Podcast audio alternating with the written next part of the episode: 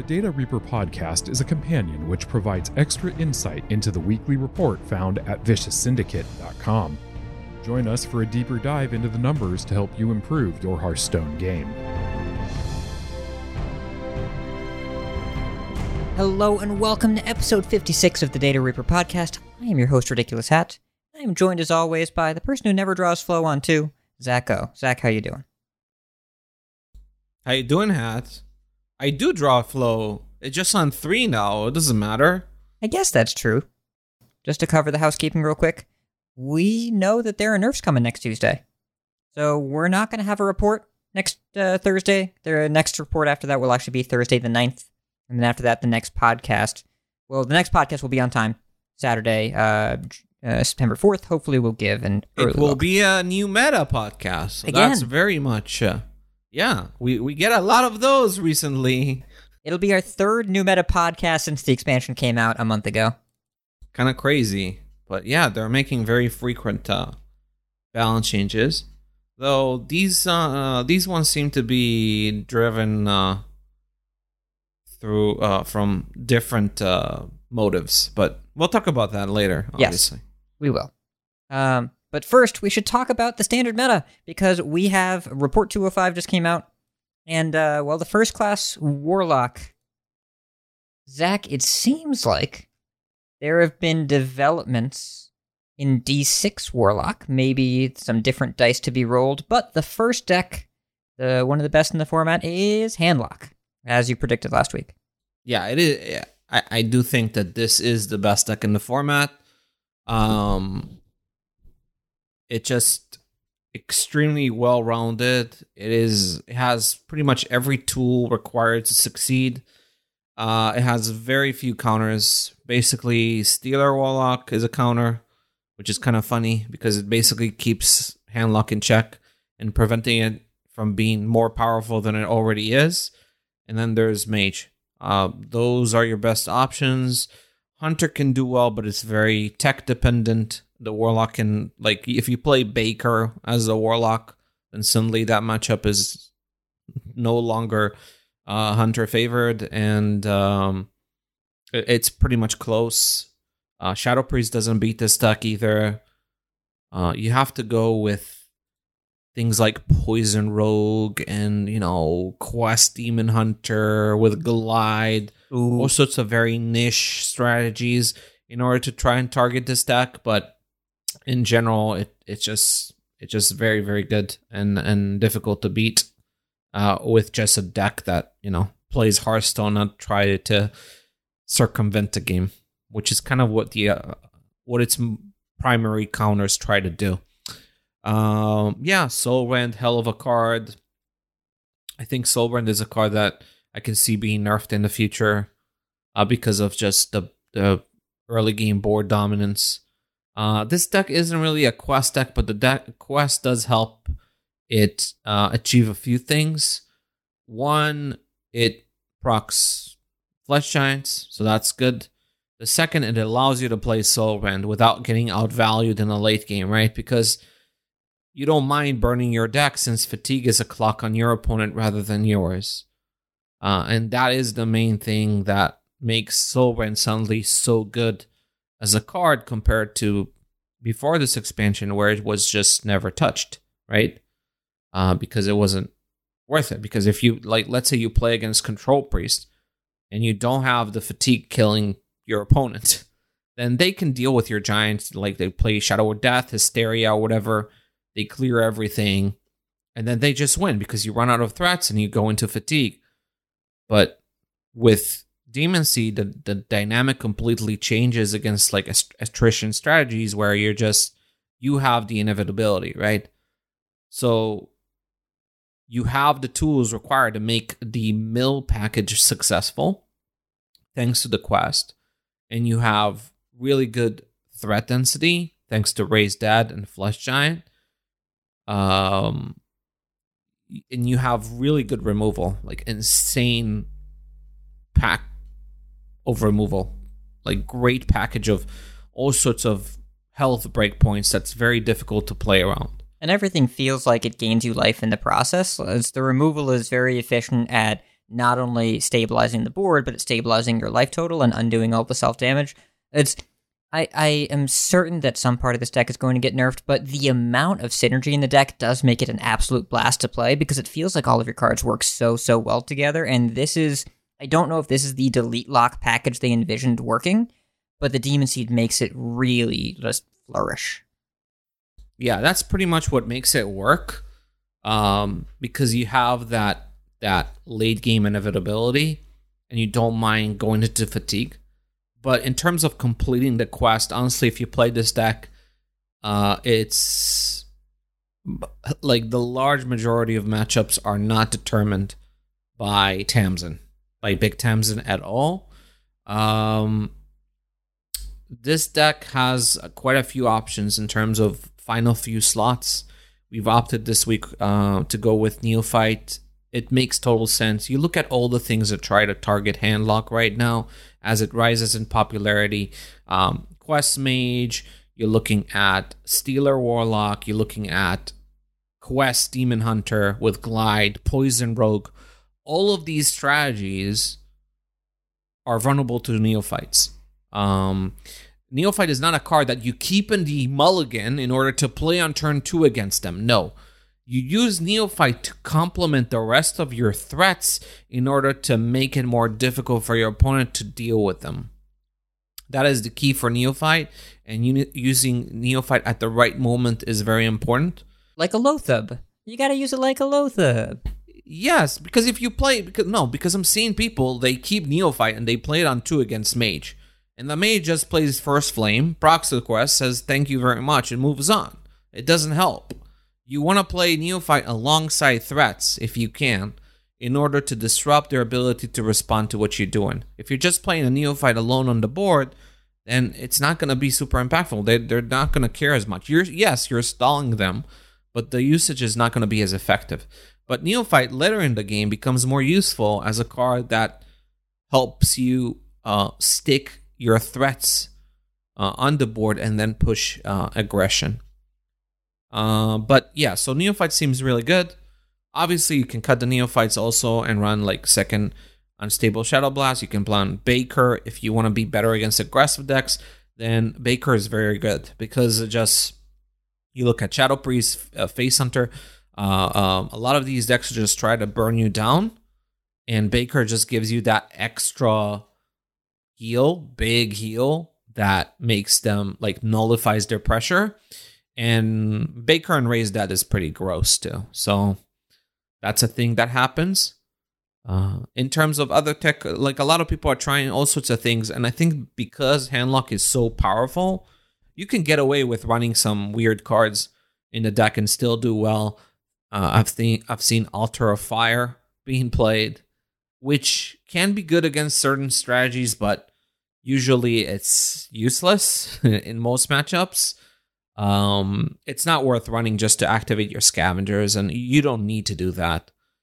Uh, and then like there's entitled customer, which pretty much is only good in the mirror. It's really good in the mirror, though. It's really, really good in the mirror, but it's bad everywhere. It's else. good in the mirror, but it's like it's useless. Like it's useless against Stealer Warlock. It's almost not relevant at all. And in other matchups, like you're not looking to nook your own board, right? It's just comes in too late and is kind of redundant with Soulrend. Like Soulrend already does the job and does it earlier. So you don't even need a title customer. Who knew that we would be saying this right now before the expansion that Soulrend is going to take over and, and make uh, entitled cons, uh, customer obsolete on arrival. That's pretty. That's pretty funny.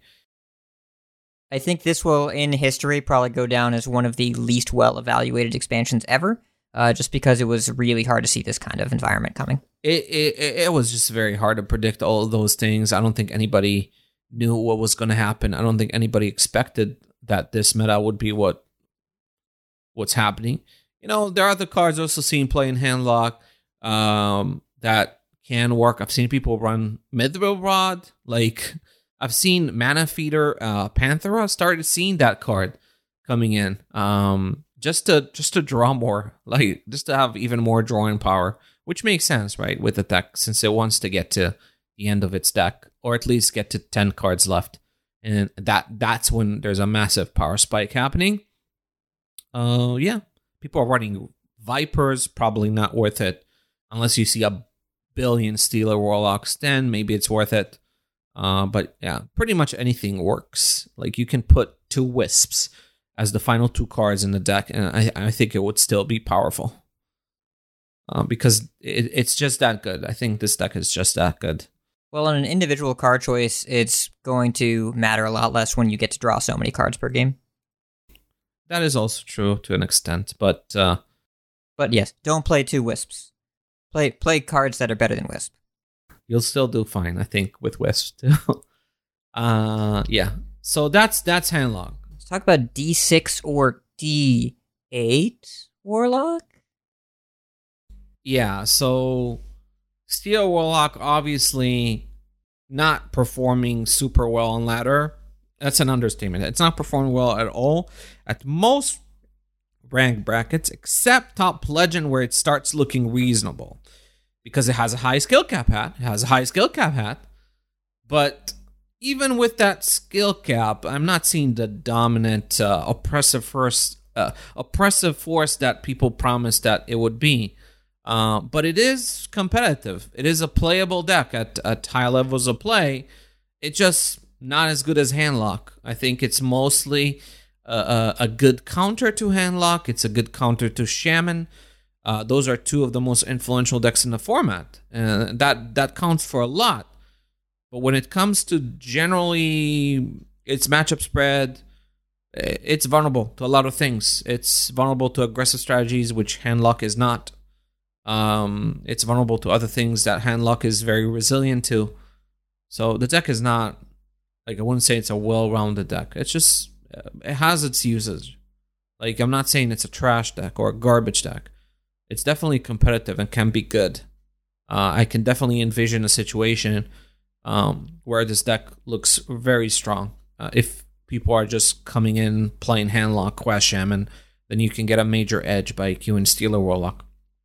Uh, so I can understand why it would see success at very high legend uh, on on quite like quite often, but the deck is not unstoppable and it's not unbeatable. And I really wish that people would not declare decks to be the best three hours into a patch. I think maybe we should learn not to do that. Also, considering that basically the reason why this deck got so much hype is because um Bly's, right? He hit number one legend with it on like within hours of the patch with Stealer Warlock. Gabby hit number one legend as well. Funny though, Hat, um, he then had an insane win rate at number one legend with Celestial Druid, had an insane win rate with Quest Demon Hunter. He's been crushing it. He's been crushing it with Glide. Yes, and he's also had an ins- a, a really good win rate at number one legend with Big Warrior. So hmm. maybe Big Warrior is the best deck because Bly has won games, had a 70% win rate with Big Warrior at number one legend. Maybe that should teach people that it's Bly's, it's not the freaking deck. but yeah, uh, it's just Bly's. Making meta reads, going with Celestial Druid, playing 20 games, not hitting a single aggro deck in that run, and hitting mages and poison rogues, and just reading the field well. Like he, he like if you looked at what he was queuing into, like you can understand why he went 17 and 3 with Celestial Druid, but that doesn't mean that Celestial Druid is good throughout most of ladder. Uh, right? So we should keep those things in mind and not fixate on the rank on the screenshot and the you know the screenshot of the rank. We should think about okay, what was he queuing into? Was he queuing into a field that's very different from the field that I am queuing into? If that is the case, then that could very very much make a difference in the performance of this deck. And like Celestial Druid is a really good example. This could be the best deck in the format if you if what you're seeing is Stealer Warlocks, Quest Mages, and Poison Rogues. This deck is nuts, right?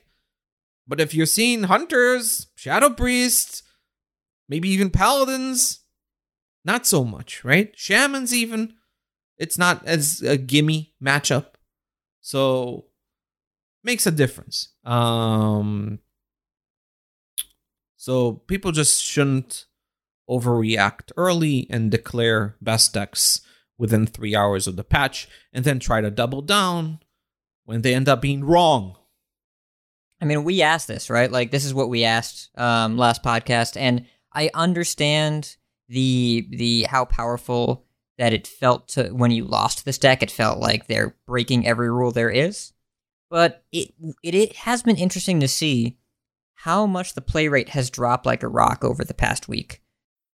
Yeah, it started at twenty percent. Remember last podcast? Yeah, I told you had it was twenty percent play rate at Top Legend, and now over the last twenty four hours, it's ten percent play rate at Top Legend. So if this deck was the dominant oppressive force that it was supposed to be, I don't think a dominant oppressive force halves its play rate within a week. Like, right? That doesn't make sense. That doesn't that's not indicative of an oppressive force that's unstoppable. Uh but uh, you know, but I can see this deck being good in some situations. I can see be, this deck being competitive. But oppressive tier S is a narrative that I just couldn't accept and Yes. you just cannot accept. It's just exaggeration, hat. Yeah. It's people were playing really greedy jank, and then they were dying from hand from 20 to the new Shudderwock. It reminds me a lot, actually, a ton of early Witchwood Shutterwalk of like long animations and a full from hand kill and good removal. And it, the deck was not that good at that time, and Sealer's not that good this time. We're seeing that in the play rate, but it, it, it upsets people, and you it seems like it won't be around that much longer, anyways. So you don't have to worry about it. However, I mean, there's a good reason to be upset about it. It's nonsense. Sure. Like I'm, li- I'm sitting there. Like they play free admission. They go off on turn five. I'm sitting there like an idiot, waiting for animations to resolve just to make my next play when the game is pretty much already over. That's how this deck wins.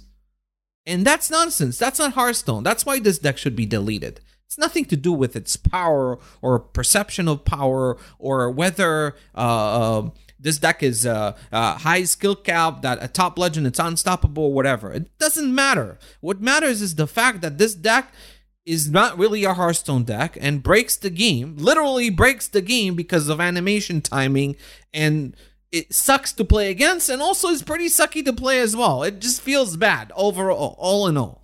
And it, there's a good case to say that Stealer of World uh, Souls is a card that should have never been printed. I can also understand that argument.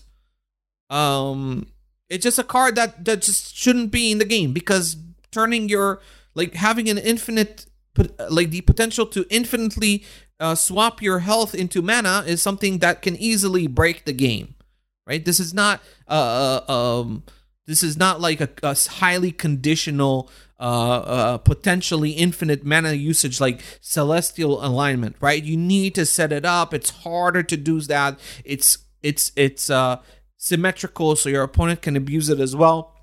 That's kind of the that's kind of the the the cost that you need to put into absurd mana cheating. Uh like seven mana do nothing right? And when you do something it also can help the opponent yeah, and you can't bloom it out unless you want to do nothing the next turn too. pretty much. And here you have a card that you can discount up to two uh mana with free admission right? And you can draw it with like backfire and you start drawing more cards and more cards and you have like very polarizing game where either the stealer warlock either dies early on or they just go off really early and there's nothing you can do to stop it. And then you just sit there like an idiot waiting for animations to resolve. That's why this deck should go. And that's why it is going. Like it's absolutely going. Uh, which is kind of takes off, I think, from the excitement of the finding uh, regarding the D8 possibility. Because basically, what I saw, I saw a, a certain variant that doesn't run Darkglare, runs Man'ari Mosher. Oh, instead of instead of Darkglare, a different three mana yeah, instead of Darkglare, yes, yes, and you run Dark Alley Pact, and Dark Alley Pact gives you a proactive play that also you can put Apotheosis on it with Mosher, right? And um, that's really good against aggressive decks because they they can't ignore like this big threat, or they just get completely wrecked. And what I notice is that the matchups against aggressive decks are far better with that variant. Obviously, Mosher is really good with uh, uh, Matron as well. So I was thinking, I was looking into the possibility of running just eight demons, just adding back Darkglare. Since if you do drop Darkglare, you lose a lot in the slower matchup since you can't combo with Stealer of Souls in an infinite fashion, right? And just complete quest on turn five and high roll like that if you don't have the mana cheating of Darkglare. So if you run, so a lot of builds already run like seven demons. I've also started seeing more and more builds that run all the eight demons. And it doesn't hurt free admission that much. And it's worth it overall. So why not just run all of them? Just run all the eight demons, have the Dark Alley Pact uh, Mosher combo, and still you have the Stealer of Souls Darkglare. Now that does require you to cut some more removal, which can be a little bit of a risk, but the upside of having the Mosher uh, play against aggressive decks I think makes up far more percentages than like running unstable Shadow Blast, for example, which is not even a good card against aggro decks anyway. It's not even a good card, and I think it, it's it's um, quest progression value is a little bit overrated too. I mean, Stealer doesn't really care about quest progression because it just unhinges its jaw and eats the quest whole. Yeah, it just completes the you don't need unstable shadow blast in order to progress the quest. You just want a uh, you just want a good stealer turn. So that was the reasoning. I am cautiously confident that eight demons is the way to go but we'll probably never be able to find out right? Because this deck is getting nerfed on tuesday 100% because alex said feels. Like when he said nerfs uh, next week, he, t- he talked about feels focused nerfs. And if there's anything that makes people feel bad, it's Stealer of Souls, and rightfully so. So this card is going to get nooked, which is going to make Handlock better. and that's kind of a little bit of a problem because this deck is already really good, which is why I'm wondering if this deck is also going to get nudged. Yes. Um, one of the things I was thinking about, one of the obvious things is just nerf Flesh Giant to 10, push it one mana more. Maybe that should have been the change from the beginning. Um, another change I can see them making is Soulrend to, to 5 um, in order to, you know, help the aggressive decks uh, fight against it better. Though I would prefer, um, I would personally prefer addressing uh, Handlock's dominance in late game matchups or its power in late game matchups rather than uh, forcing the meta to go under it. Um, but you know, if you can do both changes, then you can do that. But they Alex speci- uh, specifically said two changes. Yeah, we should we should talk about this tweet now because it it's all the only changes that are coming are for Warlock. So Alec tweeted uh, the balance schedule over the next month. So next Tuesday on the 31st, the day of the Mercenaries reveal stream, uh, there will be two Warlock changes. And he says in parentheses, upping mana feels focused. So focused on, on gameplay experience. Uh, from the 31st to the 10th, evaluating the meta on Friday, September 10th, deciding if changes are needed. And then later that month, those changes will go live, including some BG's changes. Um, so, if you're talking about field changes, Stealer is 100% one of the changes. I assume it's going to get nuked from orbit. I assume it's going to get, like, really significantly changed. I yeah, would assume six mana or something, getting the Il'gynoth treatment, I think. I think that's likely. Um, the second change, my assumption is it is something that is going to be relevant for Wild that also may hit Handlock in Standard. So the cards that are in commonality there Touch of the Nathrezim, Raise Dead, Backfire, and Flesh Giant. Uh, if we're talking feels focused, I don't think that much feels all that different uh, from like all, all that more significant than cheap flesh giants. The last card though that I think is a possibility, like you talked about, Zach, about the quest progression, you could move the mana on Big Tammy. You could make Big Tammy maybe cost seven instead of five. And that would be a very, very slight change to handlock, but it would be not insignificant. I- it wouldn't matter. It wouldn't matter for handlock. That's it would matter thing. for wild. I I guess They play Big Tammy as- on five an awful lot. Okay, I, I I guess like I'm not as well versed in what's happening in a Wild. It's just a blur to me. Like I just see a huge blur of warlocks and warlock complaints, and I don't really want to find out why. it's kind of like that. Uh, that's a reasonable take, and I think Flesh Giant still, if we're talking about feelings, it is giant threats that don't cost enough mana that kill me, and card draw mana cheating engines that kill me. Those two seem like the thing, and Flesh Giant is a is a very clear power outlier that makes sense. We were talking about it costing ten. Just move the mana up by one every two weeks until you get it right. I'm fine. Fine, go Yeah, it's still the best warlock card in the format by For sure. far. Yeah. It's not even close. It's the best warlock card, even at nine mana. It's not even close. I can see backfire. I can see something like Touch of the Nathrezim, but really, it's it's mostly about Flesh Giants coming down way too early and asserting uh, just dominance. Uh, it just and it does feel bad too, right? Suddenly, the like when the Giants come down uh, at zero mana on turn five, six. This happens way too often. It does feel bad. It it's very powerful and it also feels bad. So backfire would be a weird change to me. I don't think you can nerf this card without just nuking it from existence. And I don't know and and you know me hat, I don't like nerfing card draw because nerfing card draw is how you kill classes. So I would rather just slow this deck down more. Yeah, backfire and four would completely delete the class, the the deck, and possibly the class. it would it would hurt the class a lot more. It would hurt other potential strategies of the class. Um, it would uh, it would it will also be a weird change because I don't know how you make. I think Flesh Giants at ten would still be very good, uh, right? But backfire, and I don't want to nerf. I, I don't want to nuke handlock. Like if if we're only mer- making warlock changes and we're not making shaman changes, and we'll get to that very soon. There's a big problem if we nerf handlock too hard. So I would rather just just nerf Flesh Giant, put it at ten, and, and see what happens. I think that makes sense to me. That it's if you're talking about feels, it's the, it's the, stuff that cheats mana, and backfire doesn't cheat mana. Touch the Nathrezim doesn't cheat mana. And if I suggest raise dead to you again, I will get yelled at. Can't do it. Absolutely, Hat. You should not bring up Raise Dead because it's not the problem. I I I I didn't bring it up, and you can't you can't make the card cost one mana anyways because then little Tam Tammy gets insane, and then becomes you know, you, you like it breaks it. It's another first day side grade where people will meme about it being better and buffed despite increasing the mana cost, which is nonsense. But Raise Dead is not the problem. Also, raise, nerfing Raise Dead also nerfs Shadow Priest. I don't know if you want to nerf Shadow Priest right now.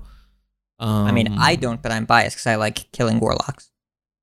Yes, but but it's like Shadow Priest is a new deck. It's it's good, right? It's powerful, but if I had to make a change with Shadow Priest, you know what I would make? It's not the it's not Raise Dead that I would change. But anyway, Okay, and then Zoo is dead. Zoo is dead. Zoo's I mean, it's kind of whimpering and dying. So basically, yeah. How many times is Zoo in a middle set gonna die to a Dark Glare nerf? Uh, I mean, it's a problem, Hat. When you when you when you combine health usage with mana cheating, it can break the game. Uh, It's uh, it's one of the more offensive. It's probably the most offensive form of mana cheating we've seen. Um, like a lot of the mana cheating in the format over the game's history have been about you know have been very synergy driven. And even when they were too powerful it was kind of easy to address them. Because something like Mogu Fleshshaper okay you push that more. Um, things like uh, arcane tyrant are build around like uh, cards you you kind of complement strategies and it, it creates it makes for deck building tension mana cheating is an important aspect of the game you can't just delete all mana cheating from the format then you just turn it into uh basically an arena format Curve Stone. But ba- every Sucks. construct, yeah, every constructed deck tries to cheat mana as much as possible and put stu- stuff on the board if it can, or perform plays that should cost more. Right? They're trying to basically circumvent the uh, mana limitations. That's what every good deck does. But when it comes to converting health into mana, when the health when you have a health, high health pool, you don't need. It's very easy for warlock. Uh, like basically everything that it, they do, that class does, is involves self damage in some way. So you can get to a point where there's just infinite mana. And infinite mana is a problem. Yes. Though, wait, hold on. Did you say did you say that Darkglare was some of the worst mana cheating ever? Like with Stealer, maybe. I'm gonna say Luna's Pocket Galaxy. That's what I'm gonna say. Yeah, but but uh, kind of a similar thing. Luna's Pocket Galaxy was another card that was like unconditionally powerful. But even then, Hat, once Galaxy was pushed to seven, right? When it was buffed to five, it was too much. But when it was pushed to seven, then then okay, right? But the thing is with with health to mana cheating, what happens is that if the cards cost health, then even pushing their mana cost doesn't matter because they cost health, they don't cost mana. That's what happened with Darkglare in Stealer Warlock. Now, I will say, it's not like, and I said it last week, it's not like Team 5 nerfed Darkglare because of Stealer Warlock. They didn't sit herder, they didn't sit down and say, herder, how do we go about nerfing the suppressive tier as deck? Let's nerf Darkglare, oopsie. It didn't work. It didn't go like that. It's just that to nerf these decks, you really have to push the mana cost of the offender, the one that enables the, the health to mana cheating, by a significant margin. And if you wanted to nerf Stealer Warlock, what you do is nerf Stealer. Now, there was no expectation that they would do it in the last patch because it made sense not to do it in the last patch since that patch was about power outliers. Here, we're starting to talk about our feelings hat. And next week's patch, we're going to start talking about our feelings. And Hmm. Team 5 have been very quick, quicker than I thought, in ad- in addressing this feeling, right? Uh, and very good, very good because I, I'd rather see these, this deck gone. I don't want to see this deck. And I definitely don't want to debate more about how powerful this deck in the hands of whatever, in the hands of Gabby compared to myself. I really don't care about that anymore. So just delete this deck, delete this discourse, and we can move on. Yes. And if people want to say, hey, this was the most powerful thing ever, that's why they nerfed it, you know what? Fine. Whatever. Yeah, yeah. I'm I'm fine with that too. As long as it's gone. But if it's gone, there will be a power vacuum, Zach, if both Warlock decks get touched, and it may be filled by our buddy Thrall. Yeah, so Quest Shaman is very quietly, very quietly somewhat of an oppressive force too in in the format right now because it's just so dominant against pretty much everything that develops a board uh, because of perpetual flame. That's the one card that that just completely deletes archetypes. And um if warlock wasn't around then this deck would be a real tier ass broken oppressive unstoppable force because pretty much nothing but mage and warlock beats it i've seen all sorts of claims about how certain decks beat uh, shaman apparently Hmm. and every time I've looked into it, they do not. I've, fo- I've found that they do not. It's uh, it's really hard to counter this deck. You have to really go out of your way to do something, and usually when you go out of your way to counter a certain strategy, that makes your own strategy very niche. Maybe you see something like that in the Masters Tour where there are conquest lineups and you can have a ban and there's more flexibility. But when it comes to ladder, countering Shaman with anything that isn't Warlock or Mage is very, very difficult. So Quest Shaman, very good deck. One thing we found uh, this week is that Overdraft is good. Let me explain why Overdraft is good and why is it likely better than studies certainly on ladder. The main reason is lots of warlocks and mages. Against warlocks and mages, the way out of these bad matchups is to burst them down. Overdraft gives you an out, gives you some reach in the late game to potentially burst them down. You can combo some overload cards and deal a lot of damage to mage and warlock and have enough to finish them off. Uh, that's a big upside for uh, this deck in its worst matchups, right? In the only counters that consistent counters that it faces on ladder. Uh, obviously, in other portions of the game, it's also fairly useful in unlocking your mana crystals. You have a lot of overload cards. It's nice to have a card that deals a reasonable amount of damage, can use, be used as removal while unlocking your mana crystals. And if you don't have a use for it, you just trade it away because it's tradable right? You, you you're never stuck with it in hand. You can always trade it and try and find another card to help your press quest progression or whatever. Another card that we swapped, uh, Marshspawn gets cut for Wandmaker. Marshspawn is awkward. So the thing is, if you don't run Marshspawn, you only run Slogger, then Dungeoneer becomes better because it always draws Slogger, and we know how busted Slogger is, especially in matchups where uh, your opponent is trying to burn you down. It's very powerful. Uh, Marspon is kind of awkward and situational, and it's not even better than Wandmaker in terms of finding you a way to progress your quest. Um, since Wandmaker is very often like all the one mana spells, almost all of them are very useful for Quest Shaman, and they're very happy to find these spells.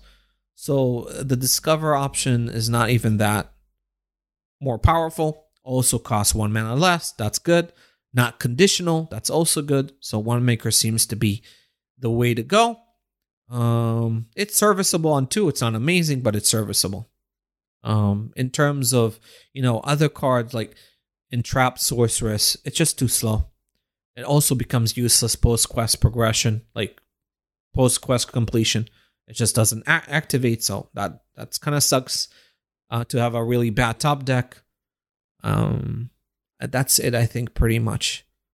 Really good deck, really powerful. If you're not seeing warlocks, if you're not seeing warlocks and mages, this deck is unbeatable, pretty much, or at least even the favorite against almost everything else.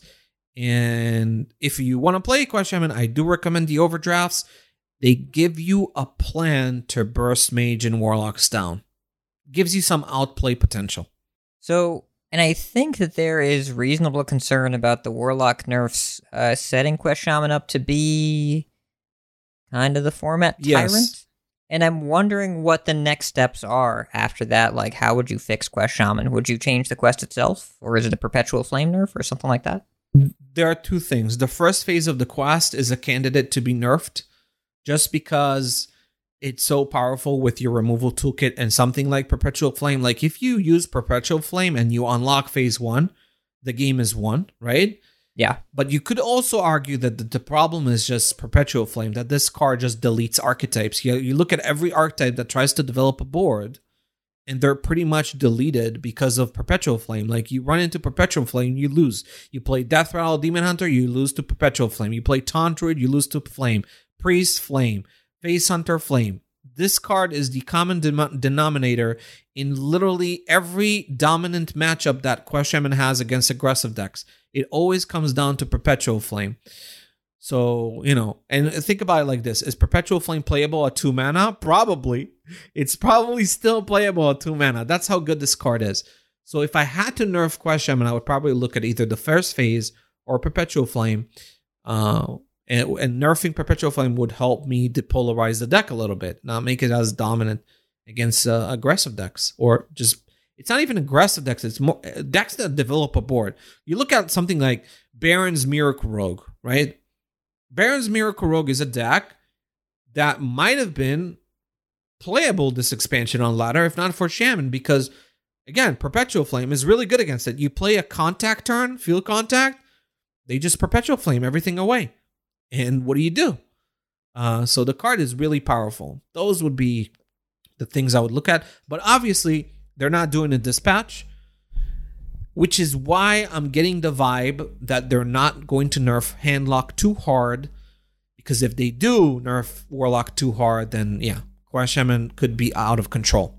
And then did you make the meta better? Not necessarily. I think we can leave Handlock alone or nerf its most powerful card by a little bit, nudge it more in order to help the meta. But Handlock and Quest Shaman, I still expect to be boosted by the fact that Stealer Warlock is getting deleted.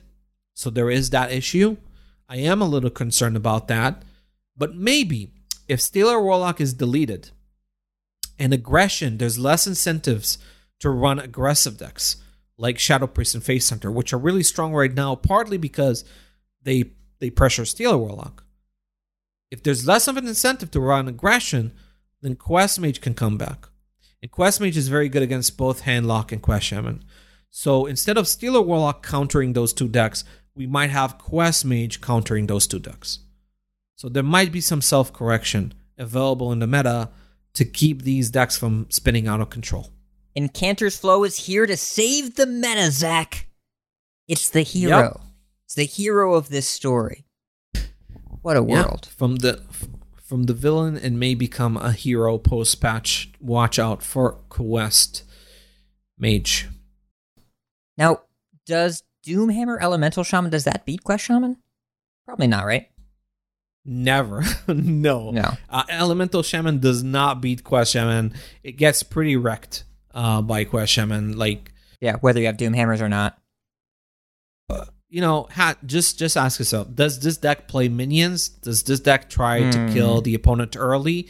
If the answer is yes, then you don't have a good matchup against Quest Shaman, pretty much. Um, Elemental Shaman, I recommend the whack build pretty much everywhere. Doomhammer has an issue. The Doomhammer variant is worse against hyper aggressive decks. It's it struggles, which means that if you're countering, if a lot of people are trying to counter Stealer Warlock with Shadow Priest Face Hunter, that takes away from the power of Doomhammer. So even though Doomhammer is better against Steel Warlock than Whack, um, Elemental Shaman, uh, that that kind of meta effect is is pushing it away, and it's it's really losing steam. Might change after patch, I don't know, but for now, Whack Elemental is the choice. And yeah, the the play rate of Elemental Shaman, at least at, at higher legend, is definitely pretty low. People aren't super interested in it, but it still seems like a reasonable choice. Yeah, I mean, it's always been this way. It's kind of always been this way. But I Yep. think the only time where it wasn't this way is there was a period during uh, Barrens where it was kind of the thing that stopped Priest, right? And then top legend players really embraced that deck because of its ability to beat Priest.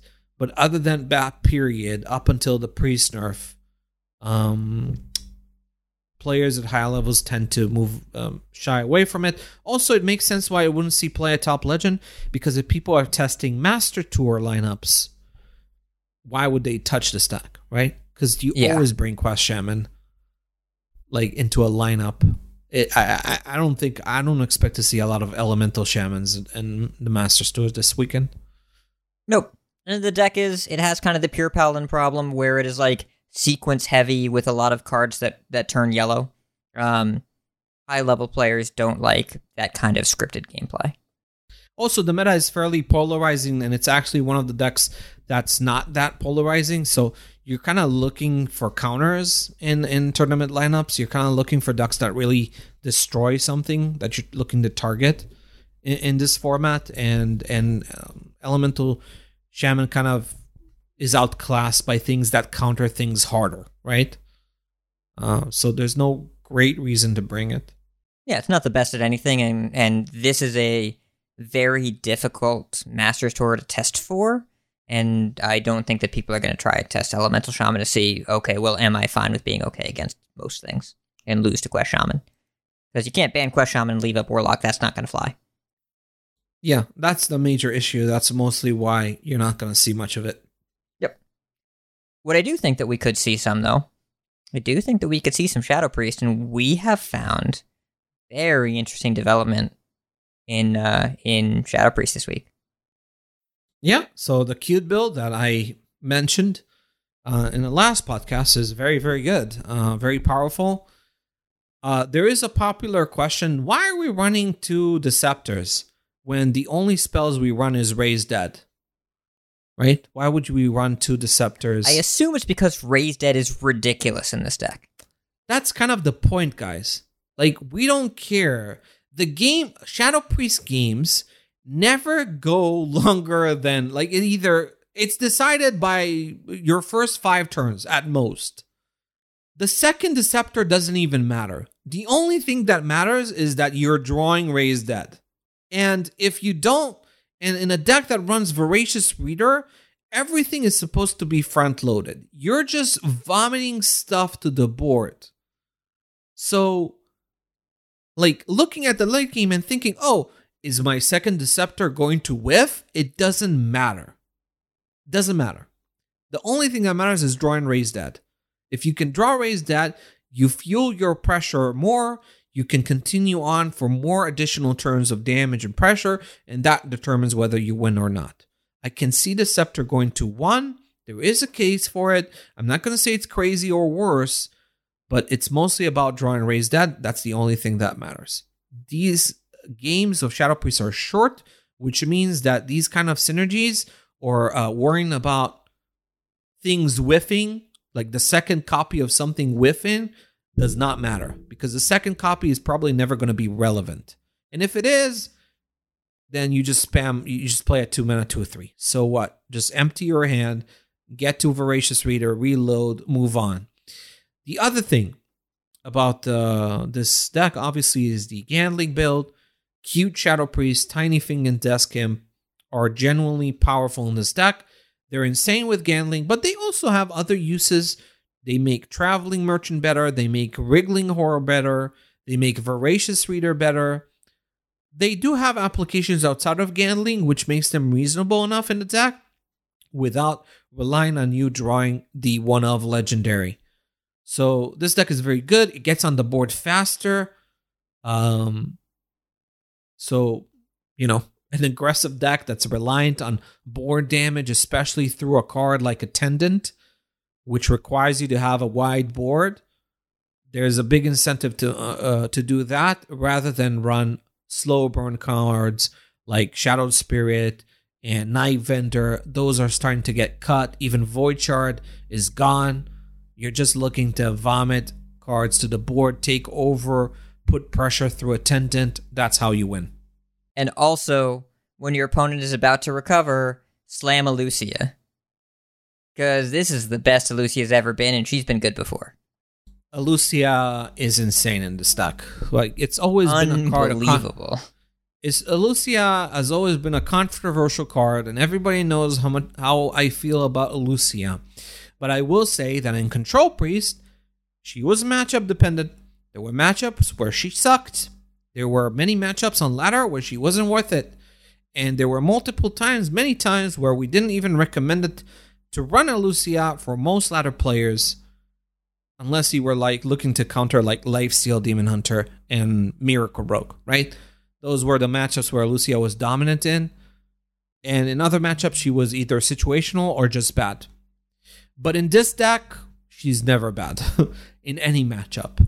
Any matchup where you can just have a board, play your stuff, play a Lucia, and just lock your opponent from doing anything because your hand is absolutely useless for them to defend themselves.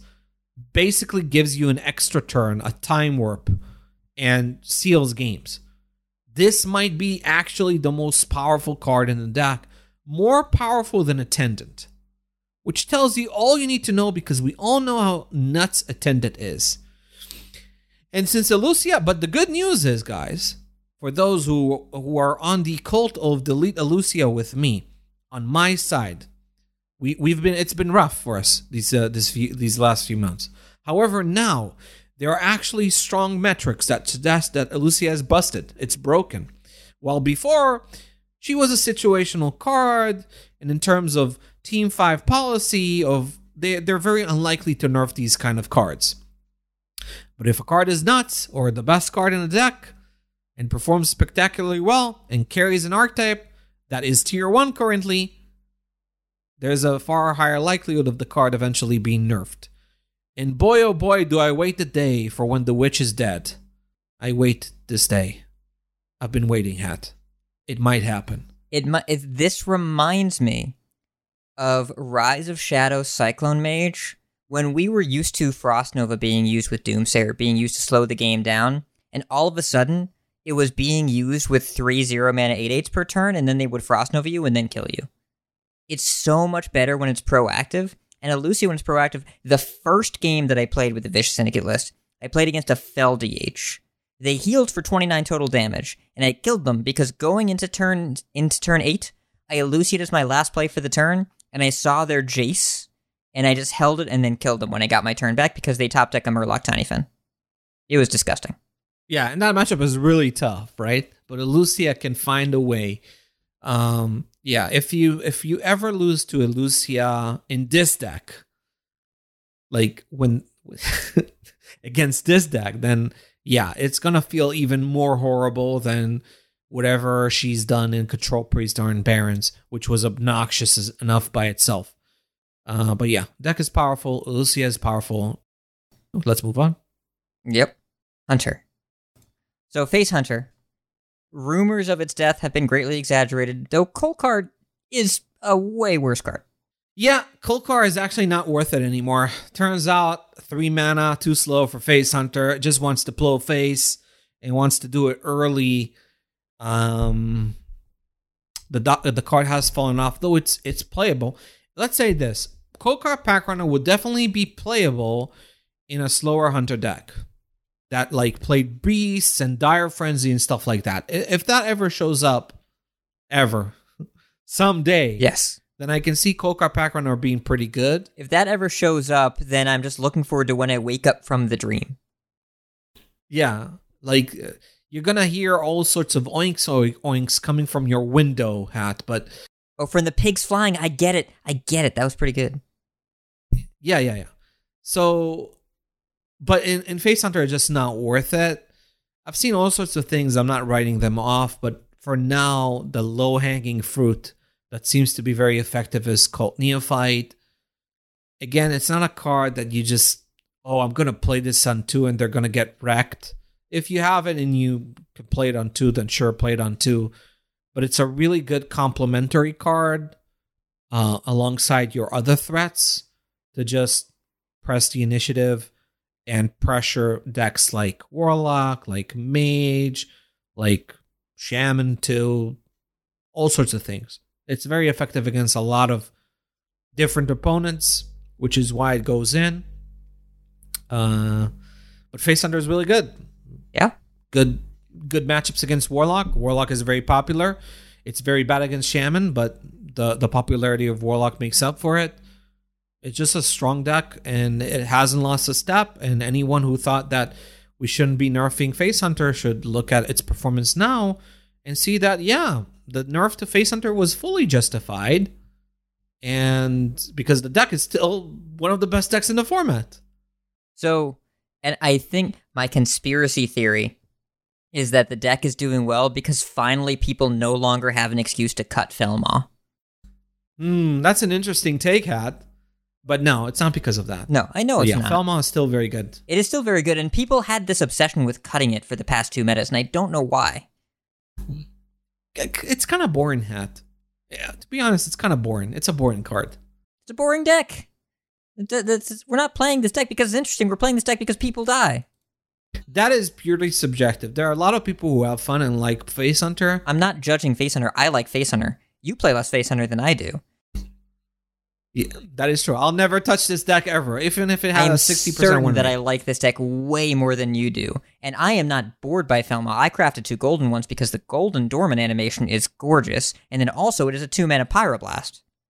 It's just been a while. I'd like to play other Hunter decks. Speaking Sure. of other Hunter decks, We're hopeful there's about this actually one. that might pop. Yes, we are because I will say this: if Warlock is touched, is nerfed again, and Quest Shaman picks up more play, maybe Quest Hunter becomes the answer.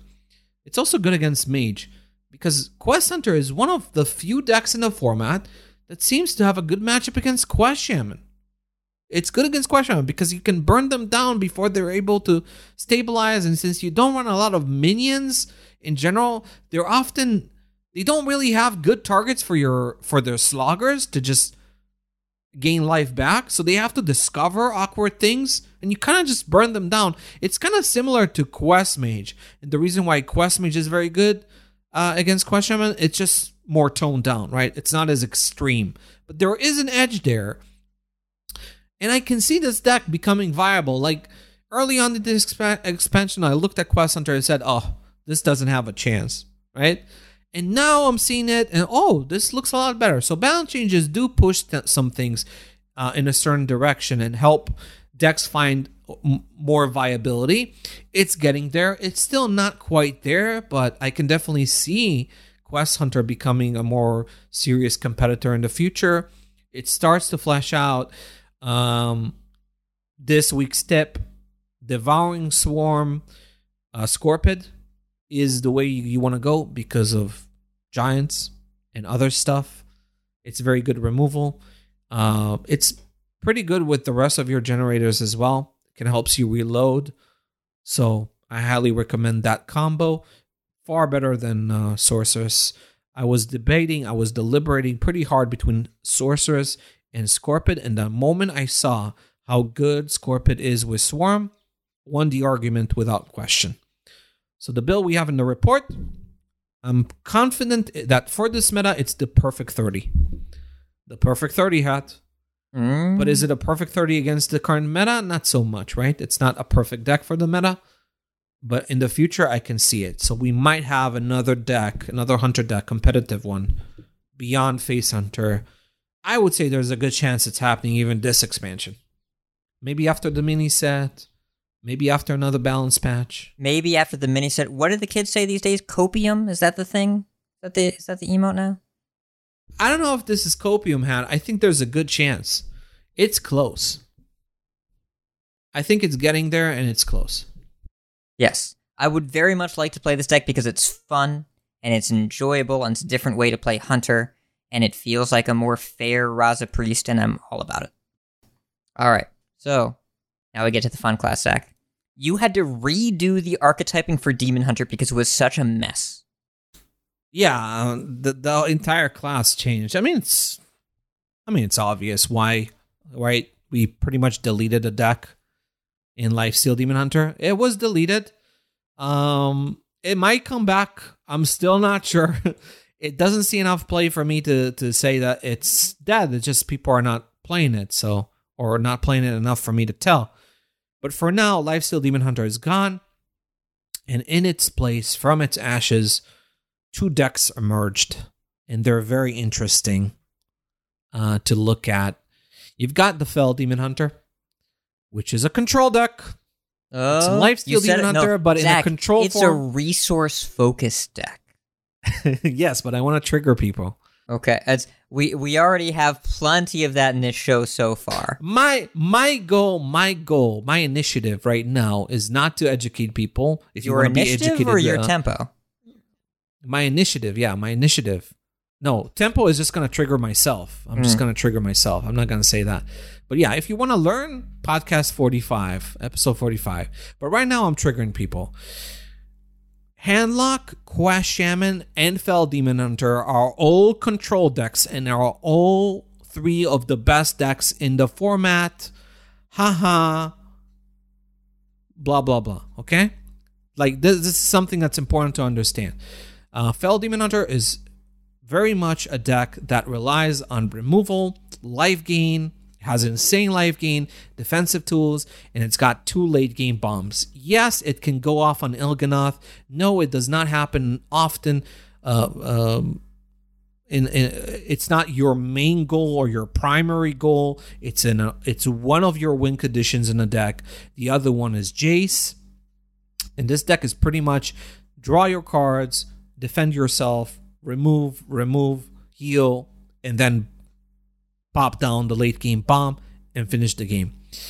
Um, so this deck looks very successful at high levels of play. What this deck is curated at lower ranks, this archetype is still running like pre-patch build, early expansion build, so its performance is going to be really bad. So the stats don't really mean much for this report when it comes to Fel DH because its matchup spread is gonna be a lot more clear after next week's balance patch and the report in two weeks, we'll exactly know how good Fel Demon Hunter is against multiple things in a more accurate fashion. In general, it's incredible against aggressive decks. You have so much life gain. So things like Shadow Priest and Face Hunter, it's, it's laughable matchups, honestly. Just cue this deck into a Hunter or Priest. You'll understand immediately why this, these matchups are laughable. However, this deck does have an issue in the late game, right? The Il'gynoth combo is not super reliable. You there's a lot of effort in, in executing and setting that up more so than before. And then Jace is not really a guaranteed finisher, though it can deal quite a bit of damage with Furies and Chaos Strikes and such. People are running Metamorphosis. Like the card is not good. It's not a good card. However, it's kind of almost essential I want to see more data on Metamorphosis. It could be a solution to the late game damage problem that the deck currently faces, uh, alongside Jace, right? Because Jace gives you another one, uh, which can be very powerful. But the card is very slow and awkward. Uh, it's good off of Felgorger. If you draw it off of Felgorger, it makes it far less punishing to play. But it's it's still a little bit of a questionable card, which is why it's not primarily in the list that we have in the report. It's an option that you can flex in. If you see a lot of warlocks, then there's definitely um, justification uh, to run it, which is why people have been trying to run it. I'm wondering if there's more there there are more solutions um, where you can boost this game this deck's late game. Uh, Eye Beam looks like a card that might be the first one to be cut eventually from this deck if people find something better, because it's kind of redundant with Chaos Leech, and you already have so much life gain that you're you're still gonna stop on like hunters and priests, uh, even if you cut them. But we'll see. So this deck pretty good, solid. Expect to see a lot of it this Masters Tour because of how good it is against Face Hunter and Shadow Priest. It has a pretty reasonable matchups like close matchup against Mage, it's uh it's decent against Stealer Warlock. It's it's okay against Quest Shaman. It's not too bad. Um, current stats do not suggest that. Suggest that it kind of struggles against Shaman, but I do think that the more curated lists um, are close, get close to the in the Shaman matchup, closer to 50-50, which is why I would expect it to be a, a, a pretty common deck because any deck that where you can just ban Warlock, like Handlock is a struggle for this deck.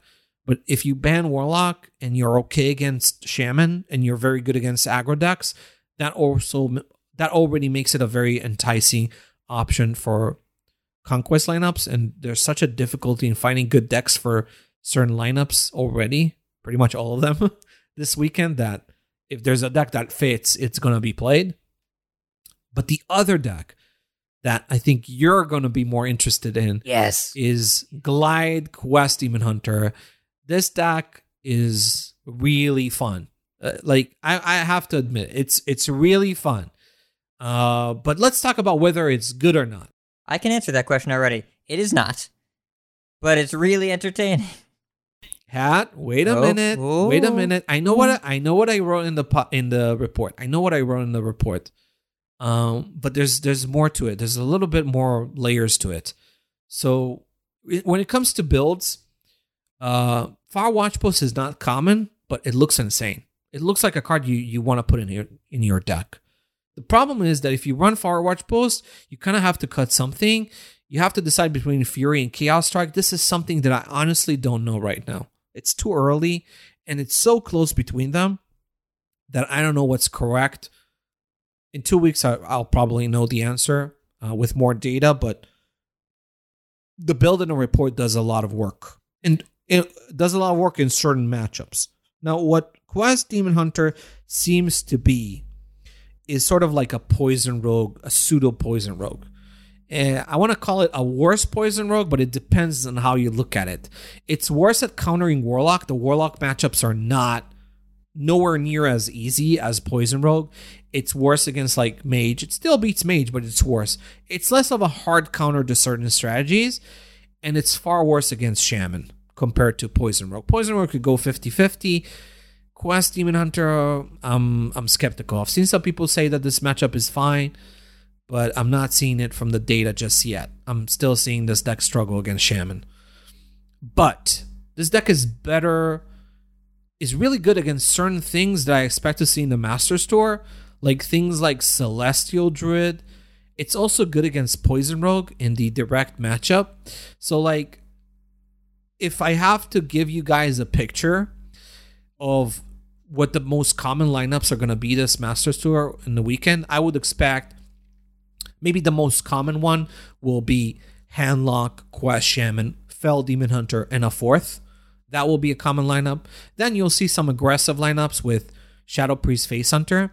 And then there are the counter lineups to the first lineup, to the Handlock Shaman lineup. Uh, a counter to the best decks, right? To what are likely to be the most well-rounded decks. So you're looking at things like maybe you start running like Mage and Celestial Druid and Poison Rogue in order to counter the Warlocks. So those anti-standard lineups. And then what Quest Demon Hunter does, it's really good against those decks. It's really good against the Celestial Druid, the Poison Rogue, and the Quest Mage. So I can see a fourth lineup or like a fourth, like a different version of an anti-standard lineup where you might shove in a Quest Demon Hunter. So I expect to see this deck pop up this weekend because of that weird meta that is shaping in the tournament scene. Also, more people are testing it at Top Legend. Its win rate is getting better. It's improving. It's getting closer to that 50% mark. Um, so we'll see where it ends up. But the, the weakness remains, right? You kind of it's better against aggressive decks than Poison Rogue because you have the glide into brute play. And brute are very brutes are very good. If you can get early brutes off, uh, then you can beat aggressive decks. But usually you will lose to aggressive decks, and usually you will lose to decks that produce any sort of board pressure. Similarly to Poison Rogue, but to a less less of an extreme, right? Because you do have some strong plays against them thanks to brutes. So this deck is very matchup dependent. Well, it's also inconsistent though. It's also very draw dependent. It is. But if you're playing a top legend right now, and you're likely going to run into a lot of people testing the anti standard lineup. So you're going to see a lot of Celestial Druid and Poison Rogues. Oh, it's been so much fun, Zach. I cannot tell you how much fun it's been running into people testing garbage for the MT and just wrecking them with the glide. Yeah, it, this deck is very good against those types of decks. And since right now we're in a climate of Masters Tour testing, where Celestial Druid is a serious consideration because of its very specific matchups that ha- that will likely be popular uh, this weekend, then things like Quest Demon Hunter becomes the answer to those things. So it's kind of a weird situation. I don't know how that's going to last. Like after the Masters Tour, top legend meta probably are, is going to be less fixated on testing lineups, right? And people will be more incentivized to just got, run the good all around decks. Um, so I'm not sure where it where its fate is going to end up uh, landing. Uh, if this deck was just a little bit better against aggressive decks, then I would totally get behind it. Right now, it's more of a meta dependent call. Yeah. And this is one of the few decks I've ever played where, like, if you could go up to 40 cards in the deck, you would absolutely do it. Because, like, if we could find room for the Furies and the Chaos Strikes for more damage, and then the Fel Barrages and Immolation Auras, and maybe even some kind of spell damage package to deal with wide boards, it'd be really great. And I do think the Shadow Priest matchup, which was already bad, has gotten worse because Traveling Merchant kind of messes up your brutes. Like, you can play a brute, but if they've got a 7 8 Traveling Merchant, they don't care. Um, so it's it's brute spam on turn three or four will still get you there most of the time, but it's pretty hard to set up. And sometimes, even if you if you glide and and you have to end up giving a shadow priest three more cards to get your brutes down, then you can still lose. But it is one of the most fun decks I have ever played. Yeah, I have found myself in a pocket where I've actually done pretty well on the server that is your nemesis, Zach, on on NA. Um, I'm in the top 200 range, and if I if I stop running into taunt druids, if I stop running into into coned in our Discord, who is ranked 20 right now with Taunt Druid, uh, then I think that I have a decent chance of those double digits. Yeah, because people are playing like you're queuing into Celestial Druids. Oh, it's so exciting. I'm going to try and get in as many games as I can, and maybe even during Masters Tour weekend, if there's like a feature match where people are playing Celestial Druid, I'm like, I'm gonna queue right then because I want people who net deck what they see on TV to face me. Yeah, but in general, for most of ladder, if you guys see any number of face hunters, shadow priests, even paladins, Oh, Secret Paladin's not great, or Taunt Druid. Taunt Druid's a nightmare. That's a yeah, terrible any sort of any sort of aggression. If you're seeing a lot of decks that play minions on the board, you don't want to play Quest Demon Hunter. But but this deck is exciting and and cool. and it's fun to play. But I will say it's somewhat difficult to play. It might even have. Would you a- would you say it has a high skill cap? Huh? I didn't high say it because cap? I knew you would. Wait, first of all, Bly's uh, had a good record with it at number one legend, which means this deck is broken. Impressive. It to must nerfed. be the deck carrying the player who went rank one legend with Cowardly Grunt in his deck. I'm sure it was the deck, Zach. I'm sure that's what it was. It has to be the deck. Hat. This is the best There's deck no in the other format. logical 100%. explanation. Bly's is definitely not trying to bait his opponents in the Masters Tour into picking decks he thinks he's comfortable facing. He's definitely not doing that, guys. He's not baiting. This deck is the nuts, and you're going to see Bly's Brain Quest Demon Hunter. Well, I, I, though I will, I will admit, I will say that Quest Demon Hunter is a deck that I can see bringing into this Masters Tour and doing well. Don't, don't. It's not like I'm not mocking this deck whatsoever. I think this deck in this weekend could be good. Yeah. But on ladder, no, no, guys, don't. If you see any uh, minions, if they play minions, it's bad. The vast majority of players who net deck this deck will end up dying to Voidtouched Attendants and uh, and Trampling Rhinos, and those are not situations you want to be in. And also, they might die to uh, to cheap Druid minions. So let's get into Druid because we called Taunt Druid one of the meta breakers last week. Do you think that has come true? I mean, it has it's one of the best performing decks in the format. I don't know how how else would you measure it, Hat? Yeah. It, I think it's meta breaking. I have lost to Peasant so many times this week.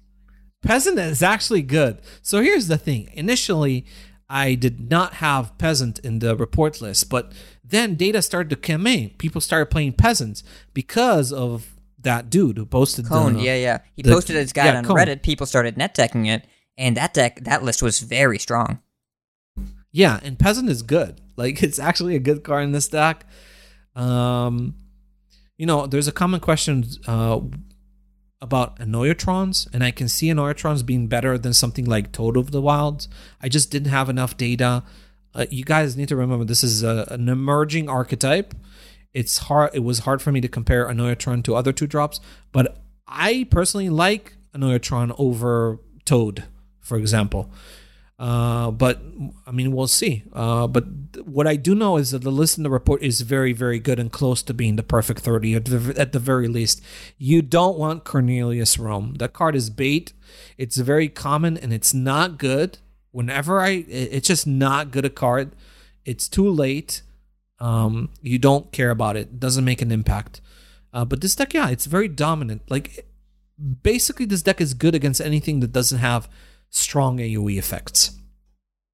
Um, which makes it sound kind of bad, right? Because uh, Shaman is an impossible matchup, and and Warlocks with Soul is tough, right? And even Mage, they have their out with Fire Sale, and they have a lot of early game removal to kill your uh, Battle Guard and stuff. But this deck is so dominant at seizing the board, like it just destroys other aggressive decks. It destroys, you know, things that don't have AoE, like Quest Demon Hunter Or Celestial Druid. or Celestial Druid. Yeah, pretty much. Um, it, it it dominates those matchups pretty convincingly. Oracle Valoon is a hell of a card. Greybough started seeing play now, and it's clearly very good, and it should be in the deck. Uh, unfortunately, for those who are want to save their dust or whatever, Yeah. Greybough is good. Um, but yeah, this deck is good, strong. We'll see what happens after the patch. Warlock gets a nudge. Unfortunately, that probably brings Quest Shaman up. That's even a worse matchup. But I think this deck, like as long as um aggression is strong, then this deck will remain strong.